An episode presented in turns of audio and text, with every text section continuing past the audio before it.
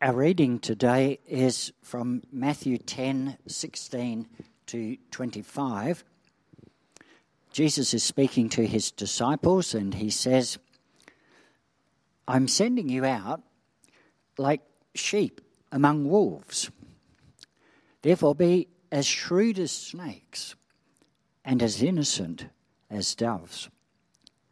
Be on your guard. You'll be handed over to the local councils and be flogged in the synagogues.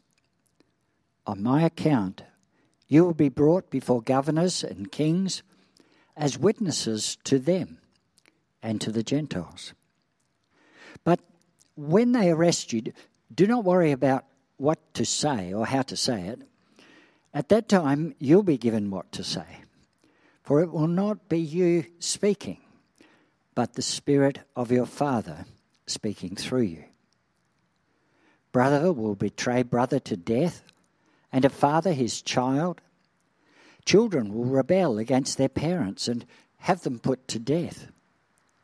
You will be hated by everyone because of me. But the one who stands firm to the end will be saved. When you are persecuted in one place, flee to another. Truly, I tell you, you will not finish going through the towns of Israel before the Son of Man comes. The student is not above the teacher, nor a servant above his master.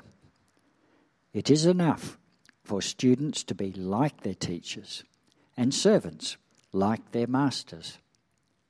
If the head of the house has been called Beelzebul, how much more the members of his household? Rod.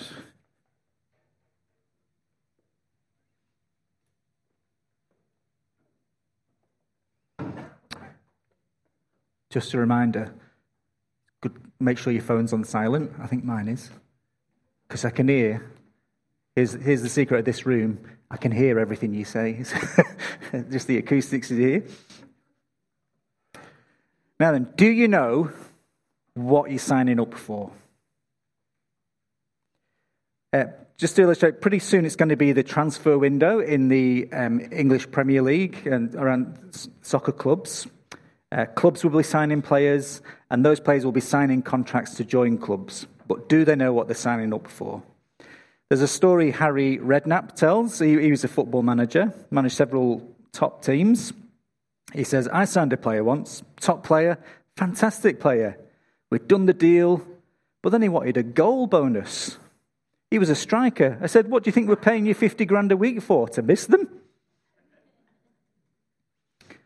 Did he know what he was signing up for? In this part of Matthew's gospel, Jesus is sending out his eyewitness apostles to take out the same message he did that Jesus, in Jesus, the kingdom of heaven has come near, kingdom of God has come near. And he wants them to be really clear on what he's signing them up for. He's already hinted that they'll face rejection. Um, he's given instructions to them on what to do with homes and towns where their message is not welcomed, shaking the dust off their feet on the way out.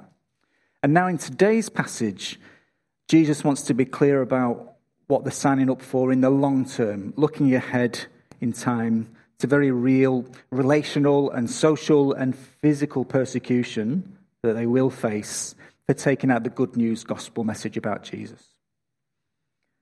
Sure, what they're signing up for. And history tells us these things did happen to the apostles, just as Jesus said it was. History tells us this has kept on happening ever since in church history. And the news tells us these things are still happening today. So, in men's prayer group, in Tuesday mornings, we've been praying for the situation in Manipur. Just play that video, thanks. Um, the report from Open Doors says this Footage of the aftermath of violence in Manipur, India, has been shared by local Open Doors partners. The devastating violence has seen 70 Christians killed, around 300 churches burned down, around 100 other Christian buildings, including a theological college, destroyed, and at least 1,000 homes of Christians burned down. More than 10,000 believers are taking refuge in rescue camps set up by the army, and there are reports of many hiding in the forest areas surrounding Manipur.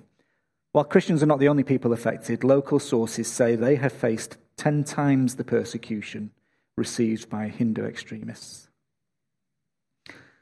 So it's still going on today. And whilst I don't expect we in Australia will face anything quite like that, our own lives tell us that the more upfront we are about being a Christian, the more we attempt to share Jesus, the more we get pushback.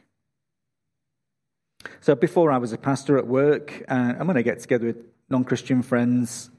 I used to get into conversations where they would robustly express disbelief and um, give arguments against Christianity. Well, that's, that's not persecution. I quite enjoy that. At least they're engaging. At least they're giving an opportunity for me to speak the gospel. No, no, the much worse reaction that lots of us come across is, um, and I bet you've had it, is, oh, that's nice. You know, I, I, I get it a lot when people find out, I'm like, what do you do for a living? I'm a pastor. And they say, oh, that's nice. And the voice is saying, that's nice. And the face is saying, get me out of here. I don't want to talk to this weirdo. Jesus wants us to have really clear expectations of what difficulties following him and proclaiming him is going to bring.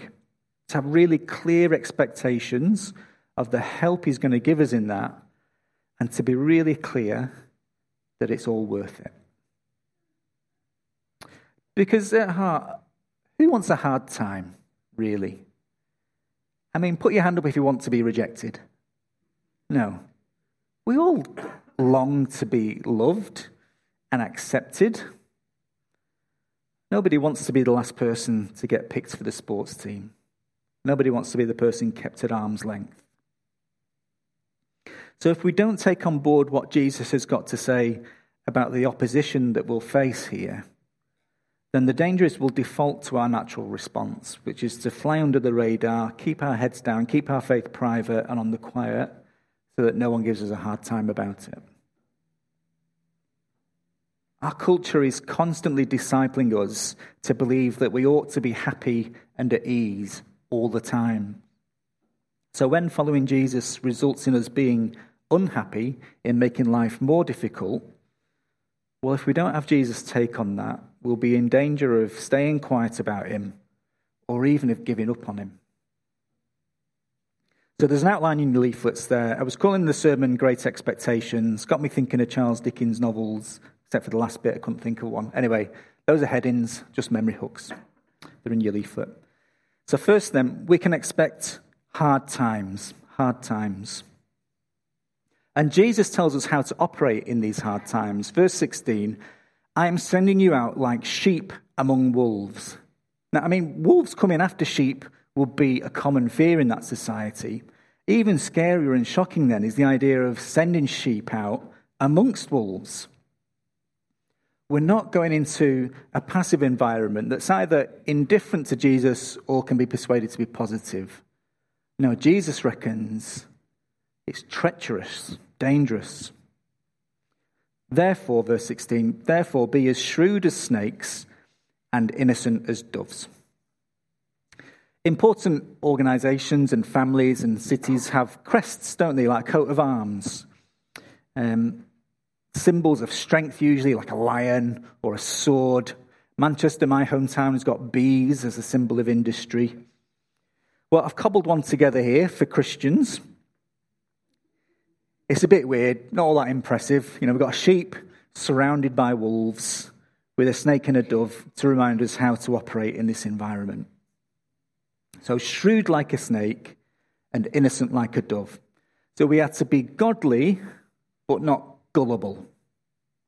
Streetwise, but not sneaky. See, snakes are really good at slithering in to do their thing, then slithering off undetected to avoid trouble, even when, like this one, this was one found in a house in, on the Gold Coast. They found this skin 14 feet long. And that's the uh, carpet python they found. So, like a snake, we don't need to go looking for trouble. It's not wrong to dodge a bullet when you can. In fact, that's a wise thing to do. So we don't have to sit there copping heat just for the sake of it. And verse 23, Jesus tells his disciples, move on to the next town. The message is too urgent to waste time on those who are currently hostile to it. So leave it for now. Maybe not forever, but leave it for now. Uh, and let's be clear lots of what passes for persecution is, in fact, people just being annoyed with people being obnoxious in the name of Christ. You know, so when I was 15 and I returned to school from a Christian conference, full of zeal, but absolutely no tact whatsoever, telling everyone to turn or burn without any love, it wasn't Christ they found offensive, it was me. But as we grow in maturity in Christ, as we ever deeper understand and appreciate the grace He's shown us, that will show up in the way we speak, the way we behave, and that will commend the gospel we are speaking with our words. But we have to know this we can do everything absolutely perfectly right and still be rejected. So, verse 17 be on your guard. They might love you but they'll hate Jesus.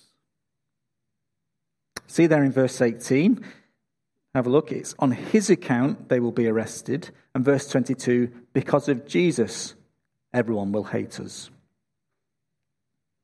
Here's how it works God created a good world, very good humanity, but our sin has corrupted everything. So we find lots that is good in the world God's common grace to everyone love, beauty, art, things that we enjoy. But there is much that is bad as well, as sin twists and corrupts those good things.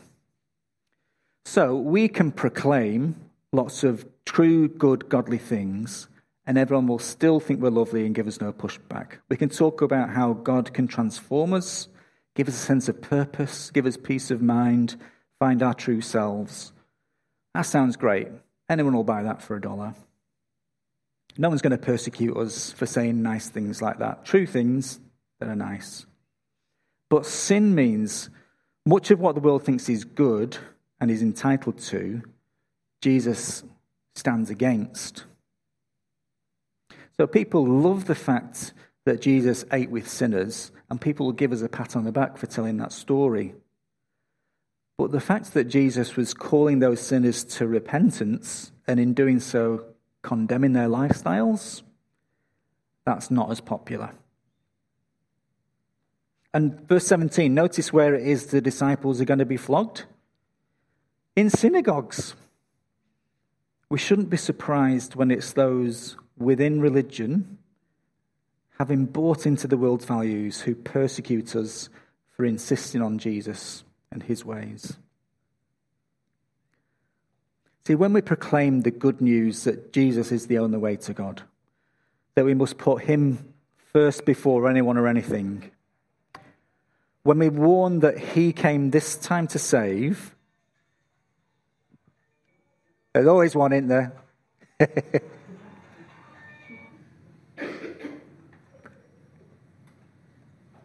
when we proclaim the good news, Jesus is the only way to God. When we put him, when we insist we've got to put him first before anything. When we warn that he came that time in the Gospels to save, but next time he comes, he's coming to judge and send people to hell, then we can expect persecution. See, the good news about Jesus doesn't just sit there unattended, it always does something, it always provokes a reaction. It's a, it's a push forward from the kingdom of heaven that cuts right through to the heart and challenges our prideful self rule. So it always prompts a reaction. So, our gathering as church, obeying Jesus in proclaiming and living out the gospel will be persecuted for it. We should just expect that. 2 Timothy 3, verse 12. In fact, everyone who wants to live a godly life in Christ Jesus will be persecuted. That's our inspirational pep talk. There we go. I just leave it there? No. Look, there's great power in knowing this up front, isn't there? Jesus is telling his disciples right this right at the start so that we aren't surprised and so tempted to give up and so that we know it's not us being rejected it's our king Jesus and his kingdom being rejected. The good news is we can have great expectations for the help available to us to endure. Great expectations. And let me just say, there's much more encouragement in next week's passage as well. I've chunked Matthew quite small chunks this time. Um, there is a lot more encouragement. If you can't wait till next week, keep reading the rest of chapter 10. Great expectations. God will give us everything we need as we face persecution. As much as we can expect persecution, we can expect the resources to deal with it. So, verse 19 and 20. But when they arrest you, do not worry about what to say or how to say it. At that time you will be given what to say, for it will not be you speaking, but the Spirit of your Father speaking through you. So just have a look at those royal resources of the kingdom of God put at our disposal Father, Son, and Spirit helping us to speak.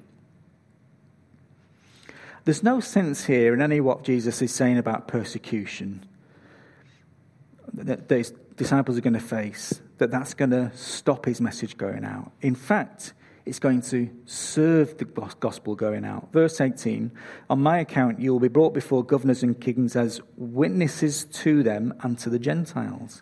Opportunities to witness about Jesus. In Acts 4 and 5, this all pans out for Peter and the other apostles, just as Jesus says it will here.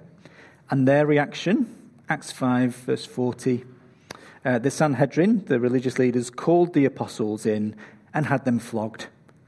Then they ordered them not to speak in the name of Jesus and let them go. The apostles left the Sanhedrin, rejoicing because they'd been counted worthy of suffering disgrace for the name. Day after day, in the temple courts and from house to house, they never stopped teaching and proclaiming the good news that Jesus is the Messiah.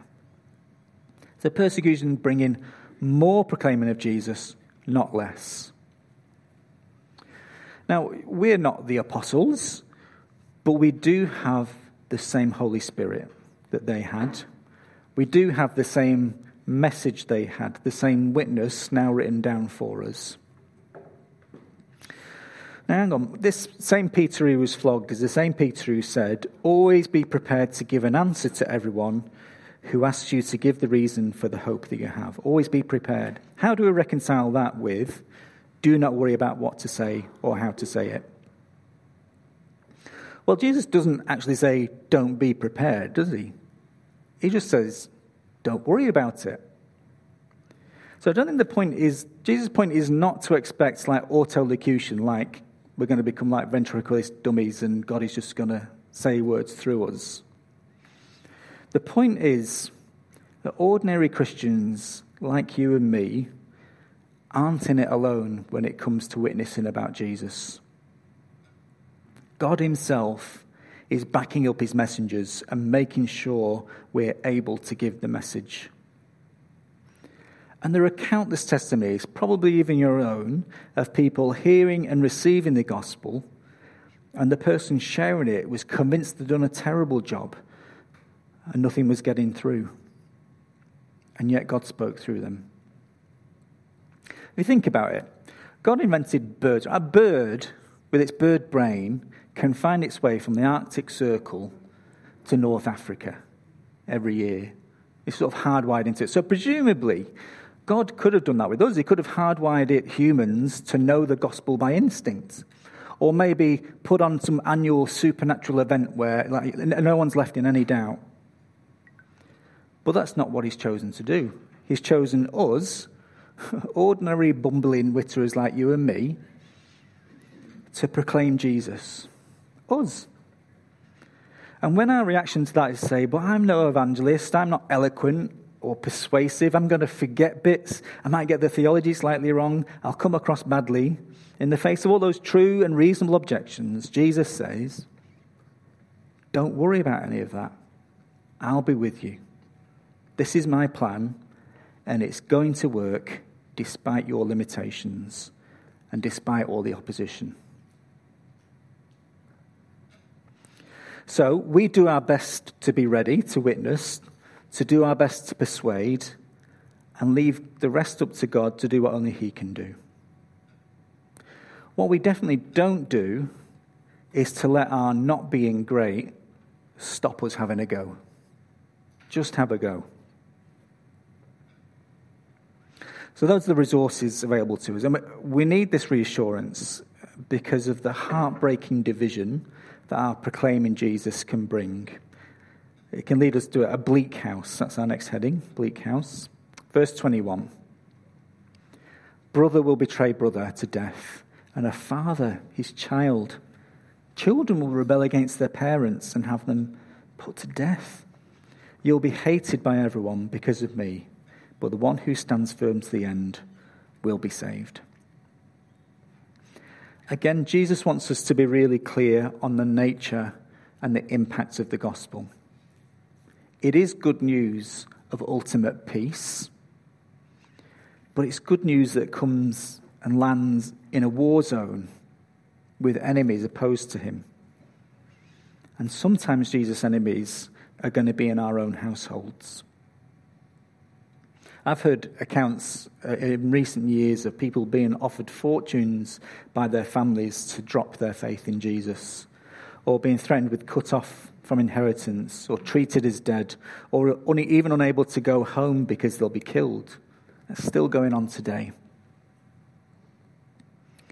Uh, it's not happened to me in my family, um, but all of us face being considered a worse friend or a worse employee or a worse family member because we belong to Jesus. We just have to know to expect it and not have that mean we give up on Jesus or stay quiet about him.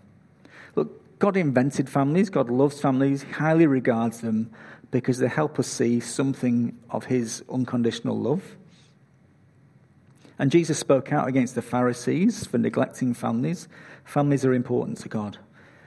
But Jesus' message is so important, so urgent, that we can't let the fact that the gospel will divide families stop us delivering the message anyway, or let that rejection cause us to give up on Jesus. And we shouldn't wait for things to get better. Verse 23 When you are persecuted in one place, flee to another. Truly I tell you, you will not finish going through the towns of Israel before the Son of Man comes. Jesus doesn't want to sugarcoat it. Be serpent like in slinking off when you've done as much as you can, but don't expect it to be better in the next town or anywhere else. Yes, there'll be times of revival, um, yes, there'll be easier times. We're coming out of a golden era where uh, Christian ideas and values are what this secular society has been built on. But fundamentally, this world is never going to be on God's side. Persecution is par for the course. It's an old familiar story, our last heading. It's an old familiar story. We'll be persecuted because our king was persecuted. Verse 24. The student is not above his, the teacher, nor a servant above his master. It's enough for students to be like their teachers and servants like their masters. If the head of the house is being called Beelzebul, that's kind of a derogatory name for Satan, then how much more the members of his household? So if Jesus, the only man who was ever without sin. If Jesus, who is God the Son, gets called Beelzebul, well, we can expect the same. Jesus was the perfect pastor, the perfect teacher.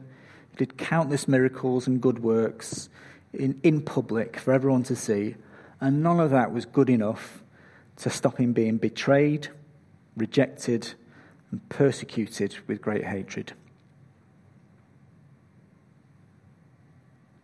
We've just got to know we can do everything right and be treated like we've done everything wrong. And that's okay. It doesn't mean our witnessing about Jesus, our living for him, is failing. It doesn't mean we're failing. In fact, if all of this is too unfamiliar to us, if we aren't copying any heat for being a Christian, given that persecution's part of the course, Well, we need to ask ourselves if we've kept our heads down too much. Again, we should be wise as serpents, innocent as dove. We shouldn't go courting controversy. We shouldn't go looking for trouble. But we shouldn't let the inevitability of trouble keep us quiet. In other words, we can't wait until it gets easy to share Jesus. It's too urgent. We're going to have to take those risks in relationships. So, for example, when we sang carols in the shops at Woodcroft, just chatting to the shopkeepers, the fishmongers loved it. The butcher hated it. it's par for the course, isn't it? Some of your friends and family, when you invite them to another women's event, they're going to roll their eyes and resent you for it. When we keep being open about our faith in Jesus, some people at work will avoid you or talk behind your back because of that. The community we live in will quite happily keep distracting themselves with sport, TV, wealth, holidays, families, cars, careers until the day they die, all the while sniggering at our faith and resenting any attempts by us to share it. It's part of the course. This comes to light every time we advertise on Facebook. I do that every so often. Um, and there's an opportunity to send a message, and I always get messages like this. Here we go. Automatic reply is Hi, Peter. Let us know how we can help you. Religion is for deluded people. You are ignorant using the Bible. See what he did there? The Bible as a source of truth. You're doing mankind a great disservice. Thank you, Peter. So I replied, so hopefully you can assess me whether this is being wise as a serpent, innocent as a dove. Hi, Peter. Thanks for your message. I get that Facebook isn't where people come to have their minds changed, so I'll leave you to it. If you ever want to know the well thought out reasons we trust the Bible and reckon everyone owes it to themselves to check it out, you know where we are. I think I won him over because he replied, Deluded. Par for the course. And yet, and yet, none of that opposition or none of that infuriating indifference should stop us None of it is a sign that we should give up. It's a sign that we're on the right track. Jesus reckons the problem isn't that God has got no one he's calling to himself. Jesus reckons the problem is there aren't enough workers for the harvest. In other words, it can't be true that all the people we know, all the people in the southern suburbs, as much as it might seem so, it can't be true that they're unreachable with the gospel. Some of them will respond in faith if they hear the good news. And we can't let the fact that we're sheep among wolves stop us in that task. It's too urgent. Where people stand, spend eternity, is at stake. So it's going to cost us. It's going to make our lives harder than they would be if we just kept our heads down and kept saying nice things but it's worth it. Verse 22 You will be hated by everyone because of me, but the one who stands firm to the end will be saved. Let's pray. Lord God, where we have um, kept our head down too much and stayed quiet too much, uh, please help us to be bold and brave, to do our best to commend the gospel to the people we know really well in how we live and in the words we speak. Help us get into those gospel conversations' significance. Help us wear the cost of that making us unpopular and putting people off. But I pray you'll bring into our lives, each and every one of us, bring us into our lives the people you want us to witness to, who you call into yourself, and to be able to endure the persecution that comes with getting there. I pray for that man who replied on Facebook. Please soften his heart. Please turn him to you. Please help him seek you out and overcome the deception he's under. Amen.